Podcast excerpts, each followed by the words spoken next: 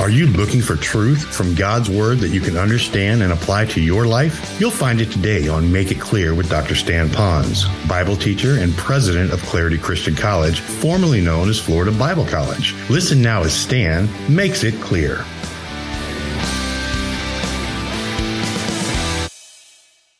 Years ago, I traveled with a group called Promise Keepers as one of their speakers, and the rooms and the places would be filled with hundreds, in some cases thousands of guys. But there's something special when you hear men in their particular sound sing together the song, Change My Heart, O God. And the reason that really resonated so much with me is sometimes men are rough and tough and hard to diaper and they're set in their ways. But it's so neat to see men come to a point in their life when they look at their life and they say, you know, I, I, need to make some changes. Things aren't going the way they should go, as, just as a man. And I know there's something better out there. And other guys that are saying, you know, I've, I've got a, a marriage right now and it's not as strong and as healthy, and I need to man up and be the husband that I should be. So, Lord, ch- ch- change me so I'd be a better husband. And then other guys were saying, I'm struggling with my kids. My son didn't come home last night. I don't know where he is. And here I'm at this meeting. So, Lord, change my heart. I need to have a new heart so I could be a new dad, so I could have a new family. And the list goes on into the world of work and in the world of government and wherever you might be, but it comes from a changed heart. Now, you know, no preacher can change your heart. No matter how much I would scream or holler or how many jokes I tell or how many skits we put on, there's nothing I can do to bring about a change in your heart until you come to a point where maybe, humbly speaking, you've looked at the circumstances of life and you're saying, you know, doing the same old, same old things is getting the same old, same old results, and I don't like the same old, same old life. And it could be because, just like that song, we might pray, Lord, change my heart, O God. And I couldn't think of a better prayer or a better song to launch a new series of a beautiful letter that the Lord wanted us to listen to as it was written to a group of people in a church in a little tiny town then that was called Thessalonica. And I wanted to speak to you about that because you're going to learn in a few moments that it's very much like a town that we live in here. And you're going to see how very relative is to the world you live in, the world I live in today. Now, if you'll take out your little worship folder there, that might help you follow along as I go through this wonderful, wonderful truths of God's Word and might help you a little bit.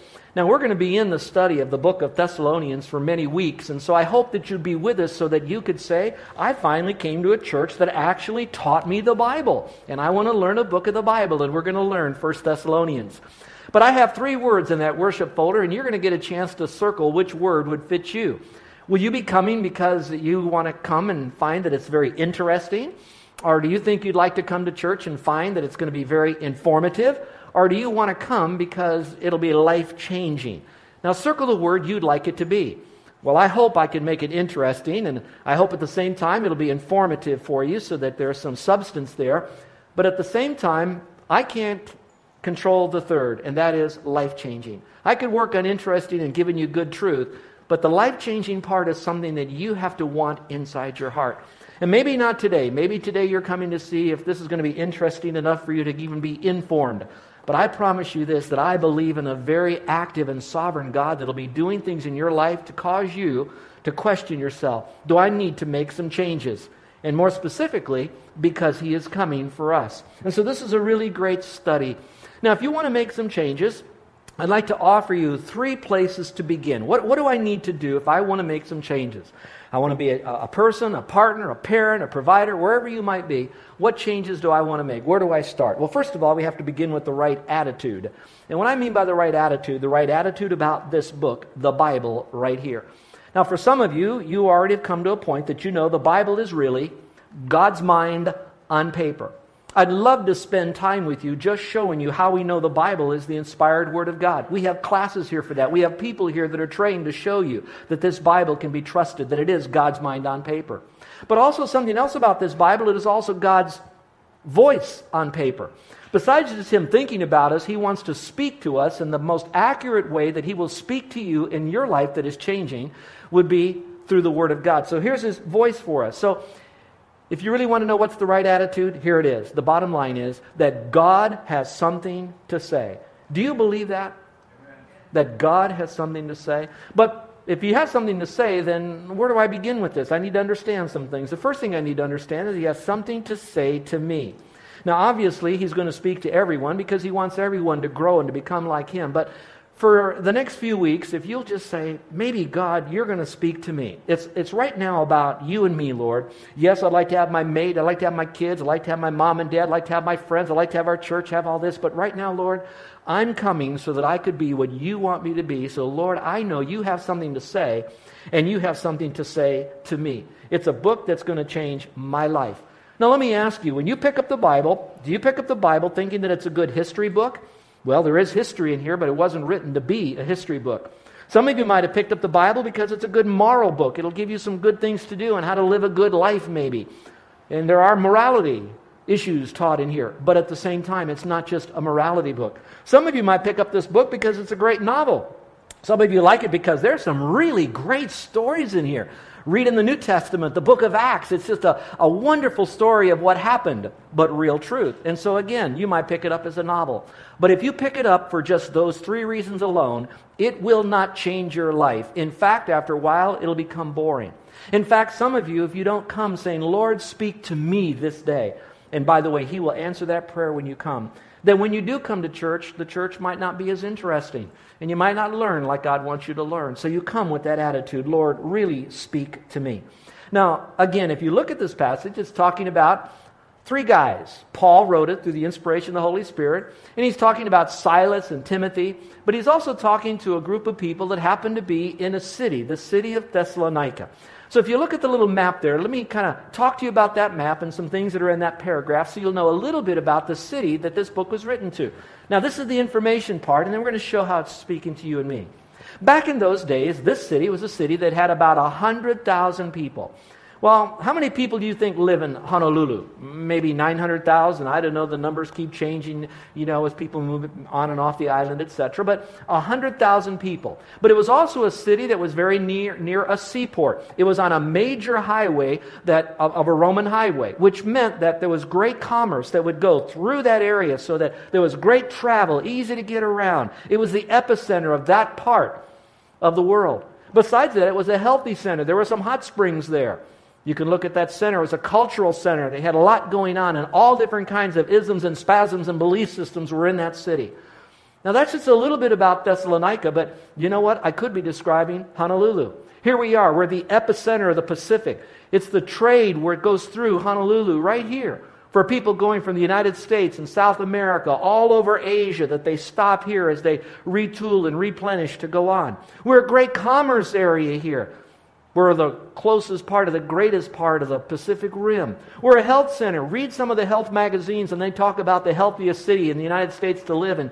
Honolulu is right up at the top of it. And we too have a whole bunch of isms and spasms and belief systems that are here on our island everywhere we go. Just like Thessalonica, if you have so much of a hustle and bustle of humanity, you've got humanity that's changing. And you come to Honolulu, it's changing too. I'd like to ask the question to some of you that have most recently come back to Honolulu after not being here for maybe a decade. Haven't you seen this island change? And not just our big buildings, it's going to be the life of our people as well. And so you and I are living in a present day Thessalonica. So, what he writes to these people in Thessalonians, he could be very well writing to us today. So, it's that city. What a wonderful city but yet a city that is in need of the gospel. And so we can listen to this as he speaks to us. So it's a city.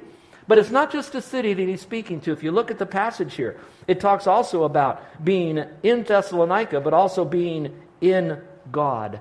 Now, I like to think in terms of being in Thessalonica, but also being in God. Now, how many of you know for sure that if you were to die today, you'd go to heaven because you placed your faith in Jesus Christ? Would you raise your hand? Okay. Now, here's what that means to those people that know that for sure. That means that you are now in Christ, but you also are in Honolulu. For a moment here, let me use this little bulletin. This bulletin is going to represent you and me. Now, when we trust Christ as our Savior, we place our faith, my Bible representing Christ, we place our faith in Christ. Now, when we do, we are now in Christ. So, those of you that know Christ, we are now in Christ. But I'm not just in Christ, I'm also in this city here called Honolulu. Now, those of you that like to go snorkeling and maybe scuba diving, for Christians, this is going to help you. when I go snorkeling and I kind of lay over the water there, and we live near Hanauma Bay, beautiful Hanauma Bay, and while we're looking at the little fish and all the things under the water, I can't breathe the water. I have to breathe the air. So I'm in the water, but I'm also in my environment as a human that I need air. Those of you that go scuba diving, in order for you to stay down long and travel long underwater, you need to take another system with you, an oxygen system, because you can't exist in the water. For Christians, the same way. There are some Christians that think they can just live in their environment, in the culture, and it's okay. Live just like the culture. But pretty soon you will shrivel up and die in your relationship with the Lord. Now, that doesn't mean you lose your salvation, but you will lose your intimacy with God, which is what it's all about. And that's why we draw all of our strength from being in Christ and in the world. Well, again, if we are going to be in Christ and in Honolulu or Thessalonica, what was Thessalonica like with the people that were there?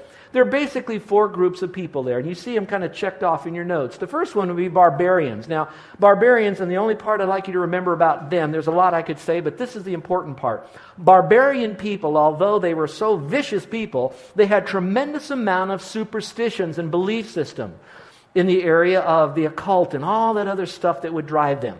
Those of you that have studied missiology, you know as you go into some of these distant lands and into the jungles, you're going to find barbaric and vicious type people there. But often driving all of that is this unseen world of the occult and Satan and all of that, and that would be brought in.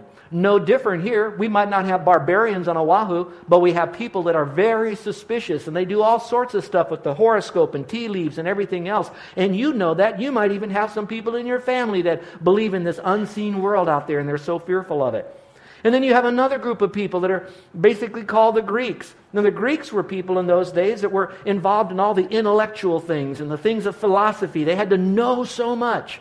Maybe you know people today that they're ever seeking after more knowledge and they have to keep going to school, but they never really understand the Bible and who God is. And so we have people like that, very, very much like them as well. And then you have the Romans. When the Romans were in Thessalonica, it was all about control and power. They're strong people and they wanted to be the big politicos. Do you know people like that where you live as well? Maybe your neighbor. Maybe it's even your boss who leads you with a heavy hand, a power, power broker in your life, very much like the Romans. And then the Jews, how would they fit into all of this? Well, the Jews were, uh, we'll just call it for today, a religion. They had a belief system. The Jews did not believe Jesus Christ was the Savior and God, but they had a belief system in God. How many of you know people that are religious here in our island and they will name Christ, they'll name God, but they haven't placed their faith alone in Christ and receive Him as their personal Savior. So they're the religious but lost people. So again, Thessalonica is very much like the community in which we live. And so just like that, we're the same way. Now, I don't know about you, but there are some times that I will order something online with my computer. Have you ever done that? How many of you have ever ordered something online? Would you raise your hand? Okay, you know what I'm talking about. When you do that, sometimes I'll ask you what city you're in. Have you ever noticed that? And some of you have the computer that when you hit H-O, immediately it'll put Honolulu in there. How many have a computer like that? Does it for you? All right.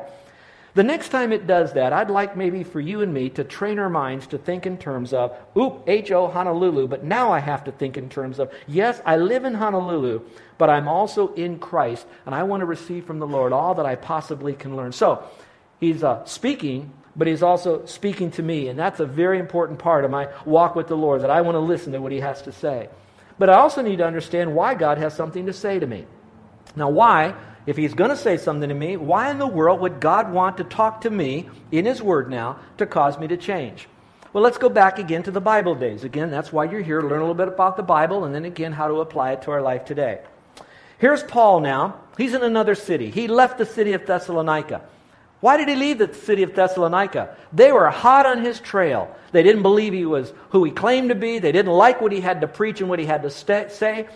Paul was standing that Jesus Christ was the Savior, the only way to get to heaven, and that the only way to live our life is to be found in God. He was teaching all of that, and they didn't like it. They were after him everywhere he went, so he was fleeing.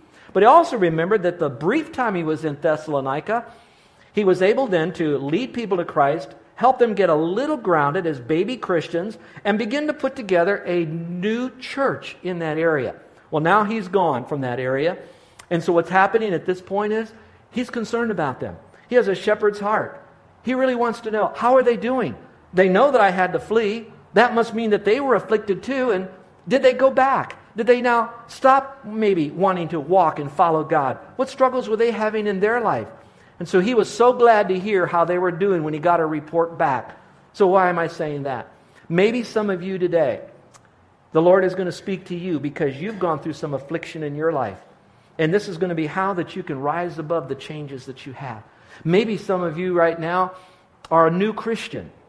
And you might be now questioning, should I really go on for the Lord? Or maybe I could do a little bit of the world, a little bit of Christianity.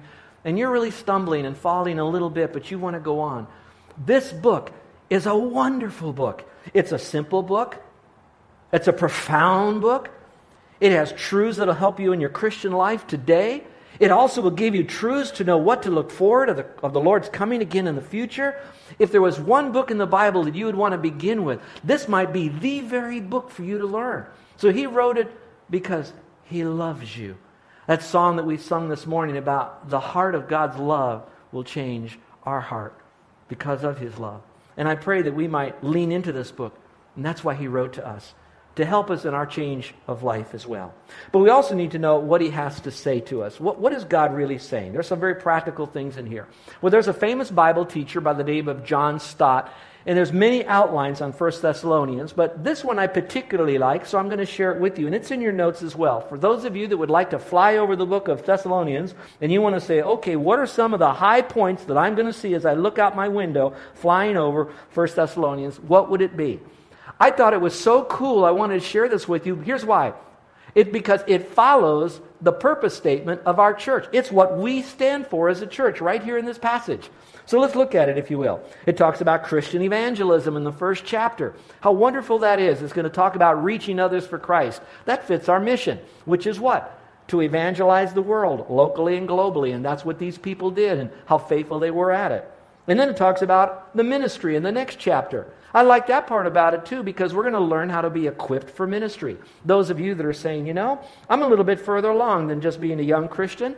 I'm ready to know how can I make a difference with those who want to make a difference? How can I influence others? Very simple. Stay with us because we're going to teach you how that you can make a difference with those who want to make a difference in ministry as we learn how Paul did it. He's our model in this. And then we're going to learn about Christian behavior and we're going to learn about doctrine and truth, especially about the Lord's coming. Now, that's interesting because that talks about edifying to maturity, because the only way we're going to grow to become more like Christ is if we know the book accurately, who he is and what he stands for, and the fact that he's coming again. So, you're going to get into some deeper truths in this book, and you'll understand it. And then finally, you're going to hear about Christian maturity. And we would call it here encouraging participation with one another, how to love on each other, and how to really be there for one another. This morning I got all the mail that was delivered up into my office and I saw a little envelope in there. And I opened it up, and that little envelope was one of our surveys that we send out to our first time guests. And we asked three or four questions. And the first question it asked is, What did you think of our church before the service? And you know what they said? They said, When I came here, it was my first time, all the people welcomed me genuinely. I felt so loved in this church. That's because there's community that's operating here. So I say to you that our guests, it is not about us four, no more, shut the door. We're here and we welcome you. Whether you are one that's still superstitious and you want to learn about that and what God has to say, or wherever you are in this whole list of kinds of people, because you're now coming here today because you want to make a change. And one more thought that's very important. You made a change today even to come here. And I want to say thank you, thank you, thank you. Because this hour or so, you put yourself underneath God's word and the love of God's people. And you made a change. You could have done something else that you probably regularly do on this morning, but you changed and you came here today. So you've already taken your first step moving forward for God. And I affirm you for that. I love you for that. And I want to go on the journey with you as I watch what God does in your life from the inside out. So God has something to say, and this is what He's going to teach us a lot of things about all different areas of our walk with the Lord. But we also need to know how God will speak to us. There's a tone in this particular letter. Now, another question. I like raising your hand, seeing who are out, who's out there, but here's my question. How many of you have read other books in the Bible other than First Thessalonians? Would you raise your hand? Now, when you read those books, have you noticed that some of the different other books, they have a different tone to them? For example, when you read the book of Romans, it sounds very procedural, very legalistic, in the sense that it's a legal proceeding type one. It really wants to lay down the facts for you about the Old Testament, the Jews, and where they are today and moving forward. How many of you read the book of Proverbs? It sounds like you're sitting down with an older man who's really been around the block and he gives you some wise counsel. So the tone of it is wisdom. And then how many of you read the book of Galatians and it sounds like the writer, which is Paul, is angry? And he is a little bit because the people he taught were now slipping away from the sound truth and he wanted to bring them back again. So what's the tone of 1 Thessalonians? I love it. The tone of 1 Thessalonians is I love you. I pray for you. You encourage me because I hear that what you've done in the short time I was with you has not only changed your life, but other people are talking about you. And so it's a tone of affirmation and love, but also, he says, I got some things I want you to learn about good living, how to have a righteous life, how to be moral, how to have a life that would be pleasing to the Lord. So it's a book that really talks about change. So, what's the first thing you need to do? Well, we need to begin with the right attitude about this book, that it's God's mind on paper. And the weeks that we have before us, God wants to speak to us about change. what's the second one? The second one, He wants us, besides just to begin with the right attitude, He wants us then to live in the right climate. Now, there are people that are moving here to Honolulu because they love the climate. Who can't love the climate? We were driving around the island with our guests yesterday, and part of the island it was real sunny. The other part of the island it was rainy over there, but on the rainy side, everything was green. I was joking with them. I told them, you know what?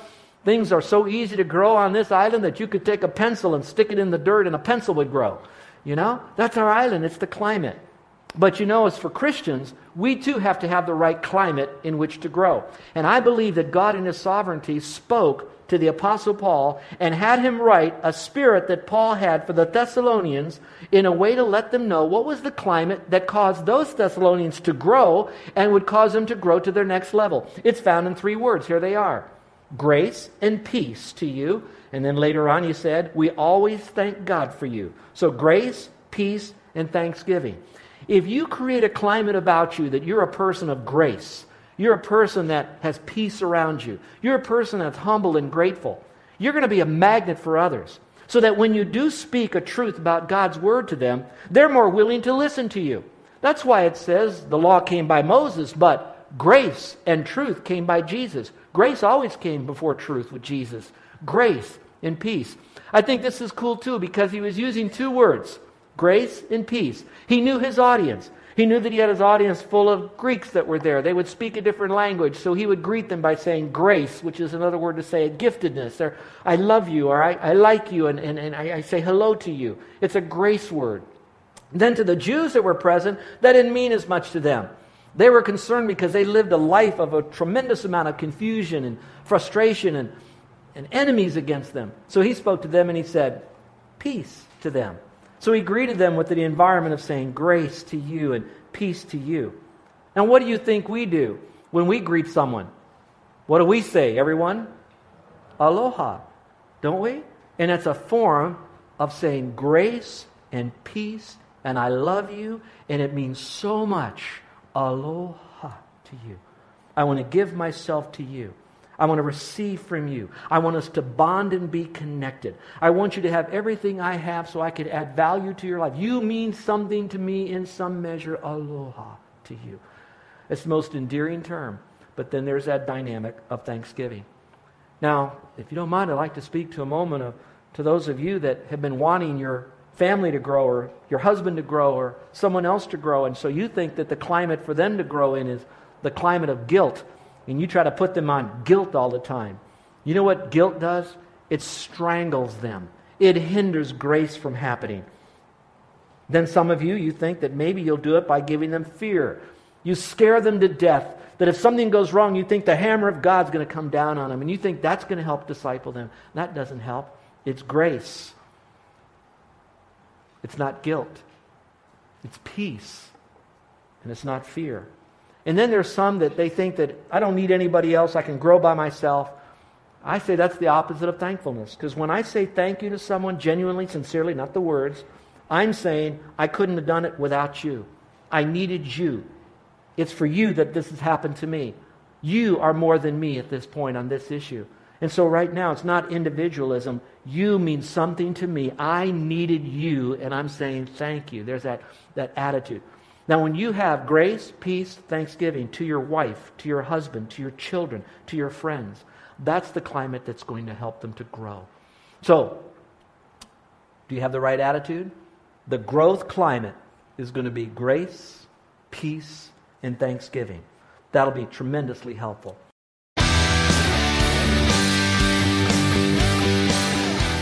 This is Joe Ponz, and I want to thank you for listening to Make It Clear with the teaching of Dr. Stan Ponz, founder of Make It Clear Ministries and president of Clarity Christian College. Make It Clear is dedicated to taking the Word of God with clarity into every person's world. It's the support of listeners like you who make the ministry of Make It Clear possible.